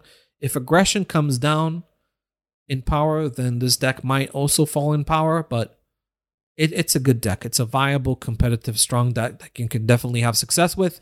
When it comes to other druid decks, Anacondra. Anacondra is pretty good on ladder too. It's kind of a less polarizing uh, Celestial Druid, right? Celestial Druid, you're gonna see more of it, I think, in the Masters Tour because it because in the Masters Tour you want things to hard counter certain things. Like you want to hard counter the Poison Rogue, the the Quest Mages. Uh, you want to make Stealer Warlocks really miserable, so you go Celestial Druid, make it tougher for them. But if you want to be hedge a little bit for the aggressive matchups, then Anacondra can definitely work. It's still not good against Shadow Priest and Face Hunter, but the, these matchups are more winnable, especially if you run two Best in Shell. Uh, this is a thing that I've noticed in ladder. People are deciding between Celestial Alignment as a tech card against the slower decks and Best in Shell, which is a more effective against aggressive decks, right? So you mostly see in list either they run the alignment or they run the Best in Shell. But there's actually a way to fit both. I looked into it and I found out that if you run to Celestial Alignment, it makes sense that what card drops off in power? Innervate. Because what happens to Innervate uh, after Celestial Alignment comes down? It becomes pretty much useless. So you can cut the, the number of Innervates to one, run two Best in Shell, run two Celestial Alignment. So you'd have the two important cards for the different matchups on ladder, and you kind of have your cake and eat it too. So try it out. Cut one Innervate. Um, I think I have it right here. I think that's the, the, the good move to make this deck not have to decide between those matchups and could push it to be a little bit better. Obviously, Celestial Druid, Anacondra Druid win rate hovers around 50%. Celestial Druid is far worse because um, if there's any sort of aggression, then it just rolls over and dies. Uh, it's a very situational deck. It's an LHS deck, right? We saw it doing well in LHS and Grandmasters last week. It's a counter deck. I think it's it can also be a conquest deck. Hat you're gonna see yeah. it this weekend. I'm pretty sure it's gonna be fairly popular. It just um, it's just very situational, right? It depends on you queuing into a few matchups. If you can queue into specific matchups, which kind of the tournament scene allows you to do, then you can do really good work. And on ladder, it's trash. It's mostly garbage, and oh, that's okay. It's so bad. Zach, Celestial Druid has brought us my favorite VS Gold moment ever. So I understand that this is a low sample size. I don't care. I'm here for the content. If you filter the VS Gold app currently by last three days in Legend, the matchup for Celestial Druid against Taunt Druid is the lowest number I've ever seen. Celestial Druid versus Taunt Druid in the last three days in Legend wins 8.3% of its games. 8.3, Zach. Hmm. Let me look. Actually, that is true. Yeah, it's it's kind of a, low, a little bit of a low sample size, but yeah. It's also hilarious, which is why I'm sharing it. Imagine playing the Taunt Druid and queuing into a 91.7% matchup. The true matchup, it's probably like 80 20. Oh, yeah. A paltry 80 20. Yeah, it's just 80 20. No. it's just 80 20. But yeah, um, don't queue this deck if you run into any decks that play minions. Also, if you are against Quest Demon Hunter and they get Big Kurtrus in hand, just concede instead of playing your Celestial. It's not going to go well for you. Yeah, that kind of that's kind of what I meant when I thought that Quest Druid, uh, Quest Demon Hunter might become a legitimate uh, choice in this Masters Tour. Partly because it's a hard counter. It's a pretty hard counter to Celestial Druid, but in any case, um, yeah, that's pretty much it. Quest Druid, not really, not really. No, that's not a thing. All right. It has its moment on the first day of the expansion, and that is it. The first three days. All right. So, Rogue. The Rogue deck that we're going to talk about first is, for better or worse, not Quest Rogue. It, Poison Rogue is a very real part of this meta. It is, uh, but again, like there will be moments where Poison Rogue seems insane, and there will be moments where Poison Rogue will seem pathetic, and sometimes those moments will be on the same day. Um, it's just super polarizing. I will say that one thing about this meta that comes, you know, it's because of the extra. When you add lethality to the format, there's a risk that it would happen that the meta will become more polarizing, and decks uh, are more likely to hard counter each other. Poison Rogue is another one of those things. It's always been polarizing, right? But it just adds up. Uh, since there are other polarizing decks, then po- there will be moments where Poison Rogue becomes really good. Um, but it's kind of falling off a little bit. Were you like last week in the podcast that we had early on? It looked insane. It looked like one of the best decks in the format. It did, because Stealer Warlock was twenty percent of the top legend meta. But guess now, guess what? Now it's ten percent of the top legend meta. So that matters a lot. When a deck has 80 20 matchups on the regular, whenever a deck falls off this way, it's going to have a huge impact on its overall win rate. So Poison Rogue kind of falling off now, uh, falling under 50% win rate. Maybe next week, suddenly it's no longer the case, but for now, it, it's a very inconsistent deck, right? And you're going to see it in Masters Tours as well. Any, any, like, there's a huge incentive to bring Poison Rogue if you plan on leaving up Warlock. I'm not sure how many people are going to do that, but if you're doing that, you're probably going to leave up Warlock and bring Poison Rogue. Yeah. It, you don't want to deal with uh with Bru'kan Feral Spirits, like you can't really beat that. I mean, you beat that. You can like the matchup is close against Shaman. This is why Poison Rogue can be a viable strategy to bring in if you want to leave up Shaman and, and Warlock and try to counter them with like the ultra anti control decks, right? Uh, so Poison Rogue is a viable option. Like you have Extortion. Extortion is a good answer to like Feral Spirit. You can get them out of the way, and it, it's a winnable matchup. That's part of the reason why Poison Rogue is valued. If it lost to Shaman, it wouldn't be as valued. Yeah. But it, I mean, it's not a hard counter. It's just like you can win. It's 50-50 hat. Yeah. It's not it's not Shaman favored. It's a 50-50 matchup. Which is why Poison Rogue is good if you want to leave up both Shaman and Warlock. Because against Warlock it, it, it does work. If you are looking for a deck to add to your from hand kill lineup, this belongs there. Yeah, pr- pretty much. And the, the funny thing is that there there are decks that are brewing that people are brewing in order to answer the Poison Rogues. Ugh. Like like Quest Demon Hunter and Celestial Druid is kind of a response to that. Yeah. So it's it's it's all very weird. We'll see what happens this weekend. This is still a better from hand kill deck than Garrote Miracle Rogue. Um, with the with the Loan Sharks and all that. That deck sucks. Um, though I have heard rumblings of Baron's Miracle Rogue kind of coming back, whether you include Garrotes or not. I'm seeing the rumblings. I'm hearing the rumblings, but I'm not seeing in the data that this is a sure winner. Like I'm not seeing it.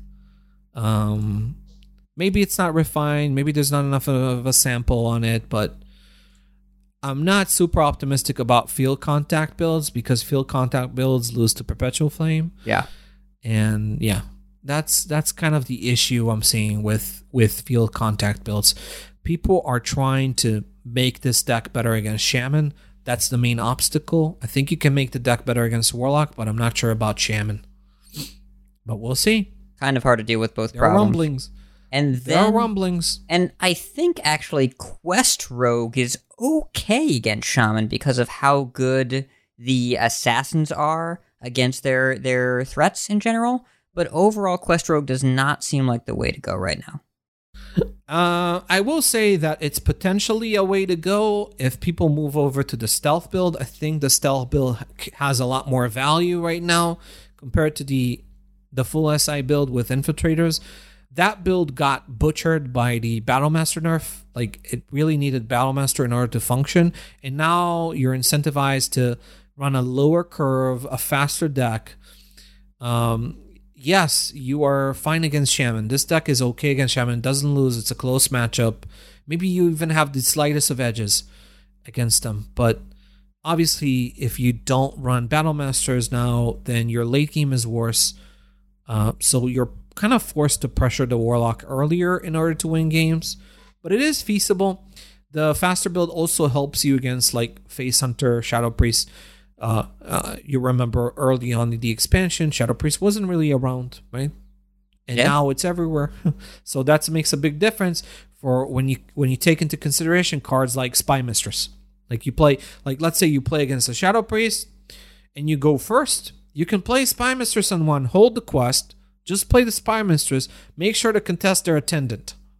Just block the attendant and, and keep that Spy Mistress hanging You can do that. That is effective. It's also effective against face hunters. So there is value in some of the st- in the stealth package when it comes to faster matchups. Uh, but uh, but yeah, I think I think this deck is looks okay, looks pretty good actually. If you go the stealth build right now, the thing is most people are going for the are still running the pre-patch build with battle masters, and that's a big no-no. And I think that's kind of a symptom of there's an issue when so you have a deck that doesn't really carry a lot of value in tournaments before a Masters tour. Uh, you have a Masters tour. Quest Rogue doesn't really belong. It's difficult to fit it into any sort of lineup. So top level players are just not seeing any value in trying to refine it and build it and you know post lists on Twitter and propagate it. So what ends up happening is the population, the player base keeps running older builds. And if those builds are outdated, it's going to hurt the win rate of the archetype. And it, then it, it's kind of a it's kind of a self fulfilling prophecy where people decide it's bad and then it start it looks bad because of it. So that's the situation I see with Quest Rogue. I think Quest Rogue is fine if you optimize it. Okay. I think it's it can even be it can be two tier two. It can be tier two duck in this meta if you go stealth build. It's just that nobody's really tweeting about it or talking about it. So that information is not really propagating because pretty much the only person who's going to say it is me. Right? And it's only going to be out in the report. And the concern about Quest Rogue from even when we saw the design was that it's kind of a linear strategy. And again, these are the sort of things that tend to fall off after the first couple weeks of the expansion because it is fairly straightforward. Uh, but I do like the look of the build in the report with the Spymistress and the Greyheart Sage. It's it looks a, a lot lower to the ground, a lot the leaner. deck is good, Han. Yeah. The deck is good, is very playable and very competitive. Yeah. I, I'm seeing it right now. It's not that build is not falling off. That build looks fine.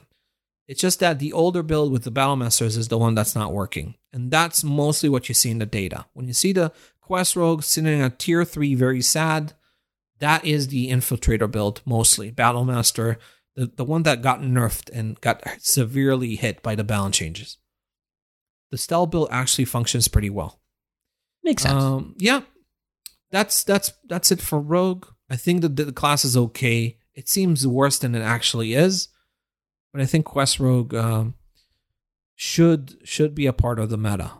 what do you think about Mage? Should Mage be a part of the meta?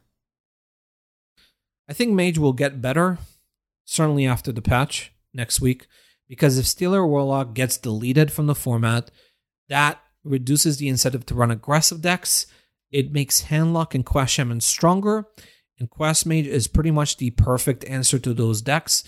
Unlike something like, you know, Celestial. Well, Celestial Druid is not even good against Handlock. It's it's pretty bad against Handlock. But unlike like the more narrow niche counters that you see sometimes pop up in order to try and beat Shaman or Warlock or maybe even both, Quest Mage is, has more of a chance against other things. Um, yes, it struggles against aggression, but if the deck isn't quite hyper aggressive, it definitely has game. It has game against something like Paladin. It has game against things like Elemental Shaman. If you give it any sort of time, it can stabilize. It even does well against like Taunt Druid because you have the AoE effects. So with Mage, if you don't really hard pressure their life total and your damage is mostly centered on the board, then Mage has is going to have a reasonable matchup against you. And that is the big deal. That it makes it different from something like Poison Rogue, for example. So um, I look at Quest Mage and I see a deck that's likely going to get better after the patch. Right now, it's struggling because, again, Stealer meta not really suits it very well. It does fine against Stealer Warlock. It just everything that Stealer creates is is sort of uh, unproductive for Quest Mage's success on ladder. Um, so once that goes away, I see Mage coming back. It's gonna be in the Masters Tours, I'm pretty sure, because it's very good against Shaman. And if you ban like it, it, whether you leave up Warlock or not, just the fact that Mage is such a strong deck into Shaman, and the fact that Shaman is going to be very, very popular, already gives it some extra value. And the fact that it beats Handlock uh, very convincingly too is also something that you should keep in mind. So Mage is likely going to be in the Masters Tour. It's likely going to be a part of the that format's meta. Uh, when it comes to the build, though, you know, I looked into, tried to look into ways into improving aggressive matchups, and lo and behold, Shooting Star made its way back. Um, very low Hmm. sample size, not super confident, not super confident about this, but the early results combined with the fact that we know how good this card has been already in the archetype and how good it is at beating certain aggressive strategies and how hunter and pre- priest are very prevalent right now makes it very much worth trying also other options are not that enticing pixis blast not that great especially not now after the patch um Wand Thief's not impressed with that card whatsoever. I think that card is pretty bait. Um, yes, it discovers. Yes, it theoretically helps you progress the quest, but you know, whiffing a Springwater is game losing, and it it can actually be a liability in in, in certain matchups where you don't want to give your opponent ways to target minions with their spells, like Warlock, for example. And uh, Devo missiles as well. I know you talked about being somewhat overrated, and I'm not surprised to see that continue. Yeah, it, it- it's it's it's overrated. Now people are saying, "Oh, in the mirror you can play Wand Thief and just tar- like you have more minions to target your own spells with." It, it doesn't really it doesn't really transpire that way. You'd actually rather run a Pixis Blast in the mirror than Wand Thief. But um yeah, I think there is merit to testing out Shooting Star. We'll see what happens after the patch. But if you want to counter the best decks in the format and your skill cap isn't as gargantuan, Hmm. and you might uh, want to run Quest Mage instead of Stealer Warlock. Uh, that's that's pretty much the message. Hmm. If my skill cap is like reasonably sized, but then it would just be reasonable hat, and that doesn't work. Hmm, that does make sense. Hmm. So, there's no other mage decks. But I want to talk about the deck that is at the top of the Vicious Syndicate Gold app tier list Secret Paladin. Let's talk about Secret Paladin, Zach. It's kind of funny, right? Secret Paladin is the best performing deck on ladder, except a top legend where it's just one of the strongest decks in the format. And it continues to be the case. Uh, it's it's really funny. This deck is nuts. But it gets no respect. No respect. yes, absolutely zero respect. Um, we might see Paladins this Masters Tour. I can see it because Paladin is a pretty good answer to pretty much all the lineups that try to counter the standard lineup. And it's also reasonable against aggression, like hand buff Paladin, for example. But I'm not sure. Like top level players really hate Paladin. Like it feels like they will not touch it unless it has like a 60% win rate. If it's not 60%, then it's not good enough. And even then, uh, you would hear people saying that Paladin is overrated or something like that. It's one of the few minion decks that seems like it beats Handlock. At least, like, narrowly. because because the thing is that like handlock is all of its removal is damage based so if you have a lot of divine shielded stuff then it can get awkward for the warlock to remove your stuff um it, it, it's it's i'm not saying it's not it's not super it's not super paladin favorite it depends on on the handlock build mostly. But paladin definitely can give warlock troubles. Um secret paladin is very good against a lot of the slower decks that you see all these janky experimental things like celestial druid. Whenever you think about a deck oh this deck has very situational then it probably loses to paladin pretty much every time all of these decks that we talked about the polarizing decks they get destroyed by paladin Hmm. I'm looking at the data. The Quest Demon Hunter matchup quite good for the Paladin. quite good is an understatement hat but yeah but pretty much so paladin kind of destroys the funsy decks that quirky and weird uh it, it demolishes that so the interesting thing about secret paladin nobody's touching it right nobody's refining it because top level players don't care about this deck but it's still just doing really well just with double conviction double Battlemaster um I think Conviction is still a good card in this deck. I'm less sure about whether we want to run double Battlemaster, but I I need a point of comparison. And like nobody's trying to work on this archetype, so it makes it very hard for me to to tweak it further and make uh, uh, additional changes. When it comes to hand buff Paladin, though, quite a lot of findings. The main one, Conviction, sucks. Straight up sucks in this deck. Not only it sucks so much, hat it's so underwhelming.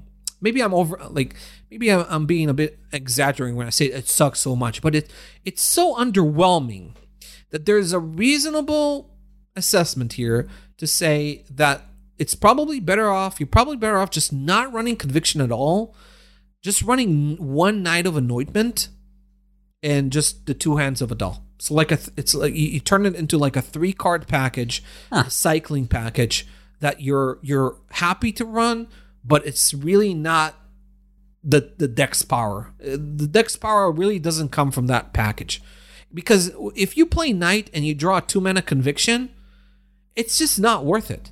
It's not even worth like it's it's not worth playing on one playing turn one uh, knight to draw conviction. What do you do? It's it's like nothing. It doesn't matter. You play the one mana one cold blood, right? Yeah, it's it's basically that. It's just not worth running. It's good in Secret Paladin still, but in Hand Buff Paladin, it just doesn't. The thing is, like without Battlemaster being as fast as it used to be, it's just not a reliable finisher anymore. Uh, you're much better off focusing on your primary win condition because the primary win condition for Secret Paladin is to stick conviction, right? Land conviction. But in Hand Buff Paladin now, the primary wi- win condition changes from sticking to minions so we can conviction Battlemaster to just sticking minions. This is now the, the core strategy and the core win condition of the deck, which is also why Divine Shield value grew a lot more. Uh, there are several reasons for it. One, Perpetual Flame. If you run a lot of Divine Shielded minions, it makes it far more likely that Perpetual Flame is going to be ineffective against you.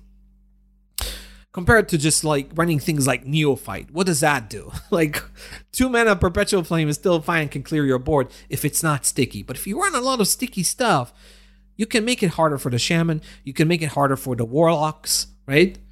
And since you do have like things like Catacombs Guard and stuff, uh, like you have a lot of swings in the deck, you can fight aggression pretty effectively. You can force close matchups against the hyper aggressive decks, things like Priest and Hunter. So hand buff Paladin seems quite good. By cutting conviction, you're focusing on more threats. So you see things like Moonfang rising in value, Talon increasing the the consistency of Varian. There's more value in those doing those uh, in upping the curve since you're cutting the fast win condition of conviction. So that's the build that we have in the report. Highly recommended. If you still like playing Paladin, go ahead and give it a shot. The thing is, in the stats, Hand Buff Paladin seems worse than Secret Paladin, but I'm not actually sure it's the worst deck right now. The main thing that's holding Hand Buff Paladin back is lack of refinement.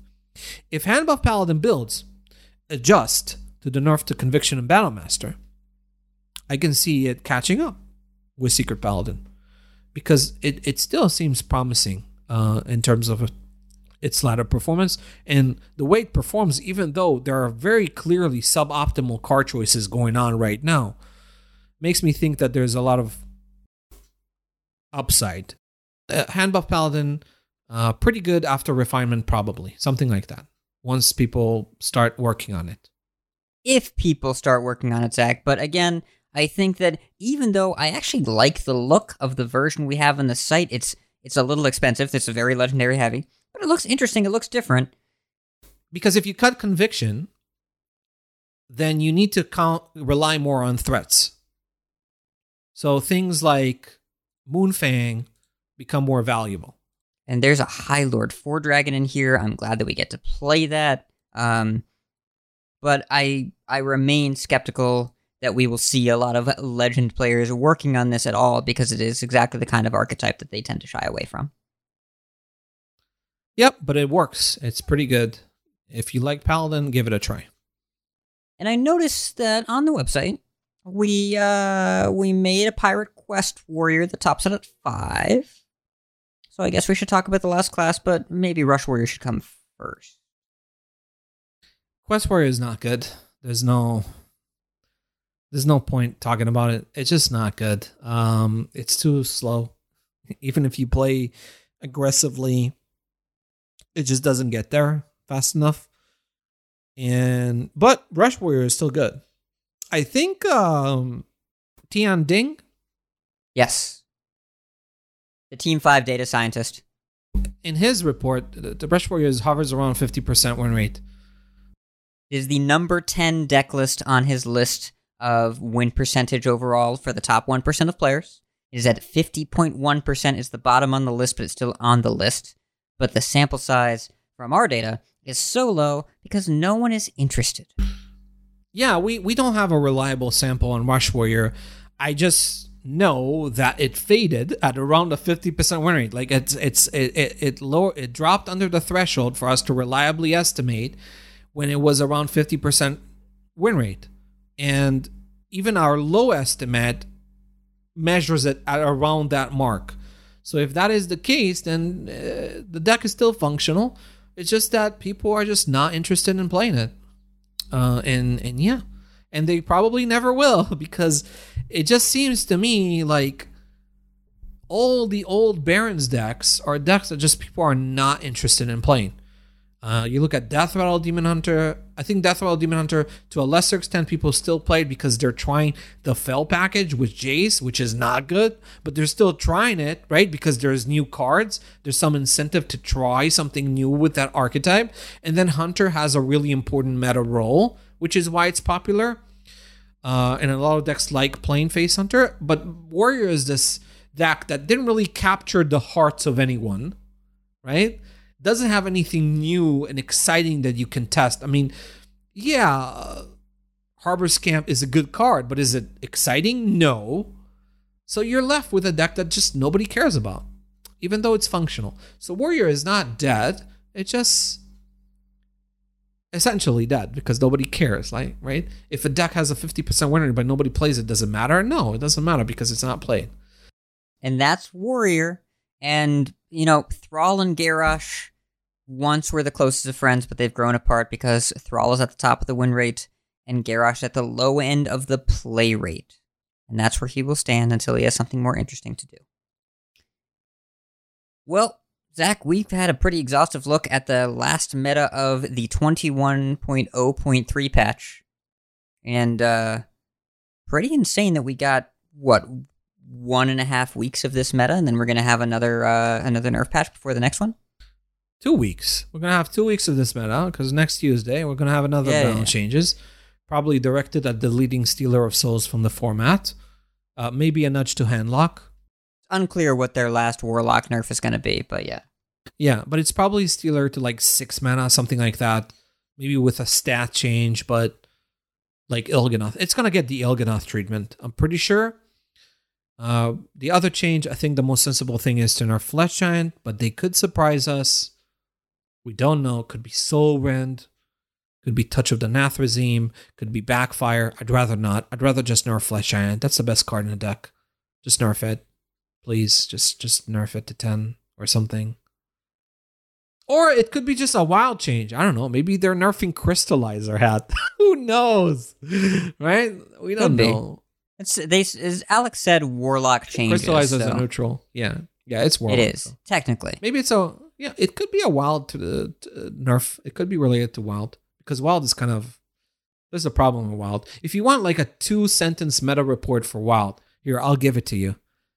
It, it's hard to make wild reports when there are balance changes every two weeks, right? You, you guys realize that by the time we collect any data, the thing reboots and we have to count again. Yeah, and the sample size is so much lower.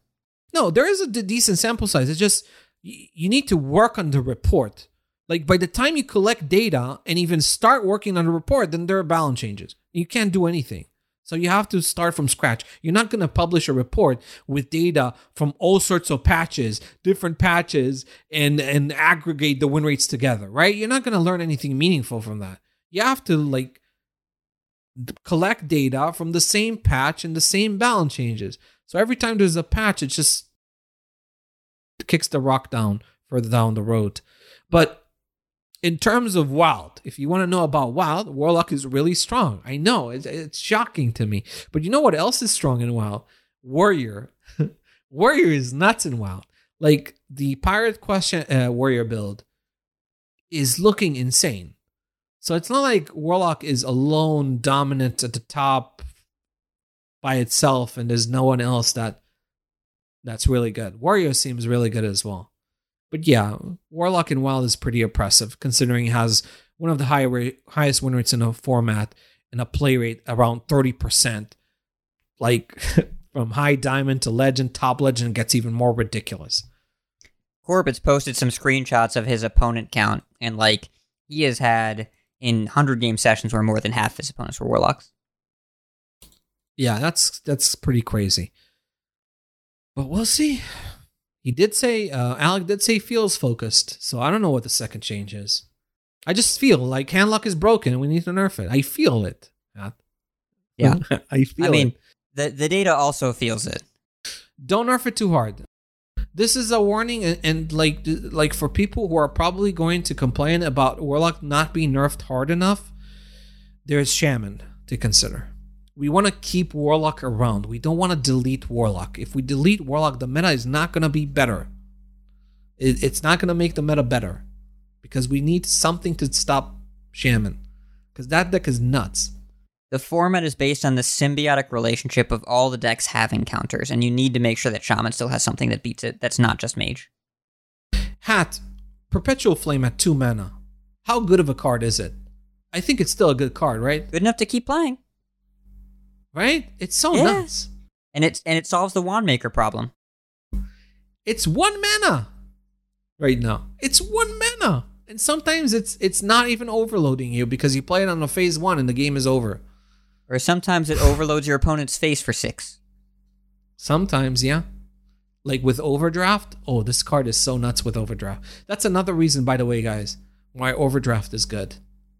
Like, you're playing like against Anacondra Druid, and they're playing Glowfly Swarm against you, and you go Perpetual Flame overdraft.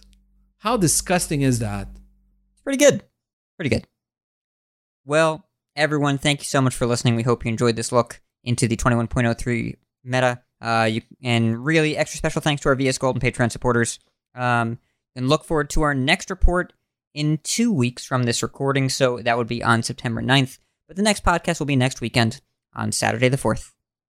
and it's going to you better listen to this podcast because I'm going to rant and overreact and and and say things all sorts of new things about the new meta and Yeah. yeah, it's going to be exciting there's n- new developments new meta what's going to happen what's going to happen next is quest hunter going to break the game But that's the secret.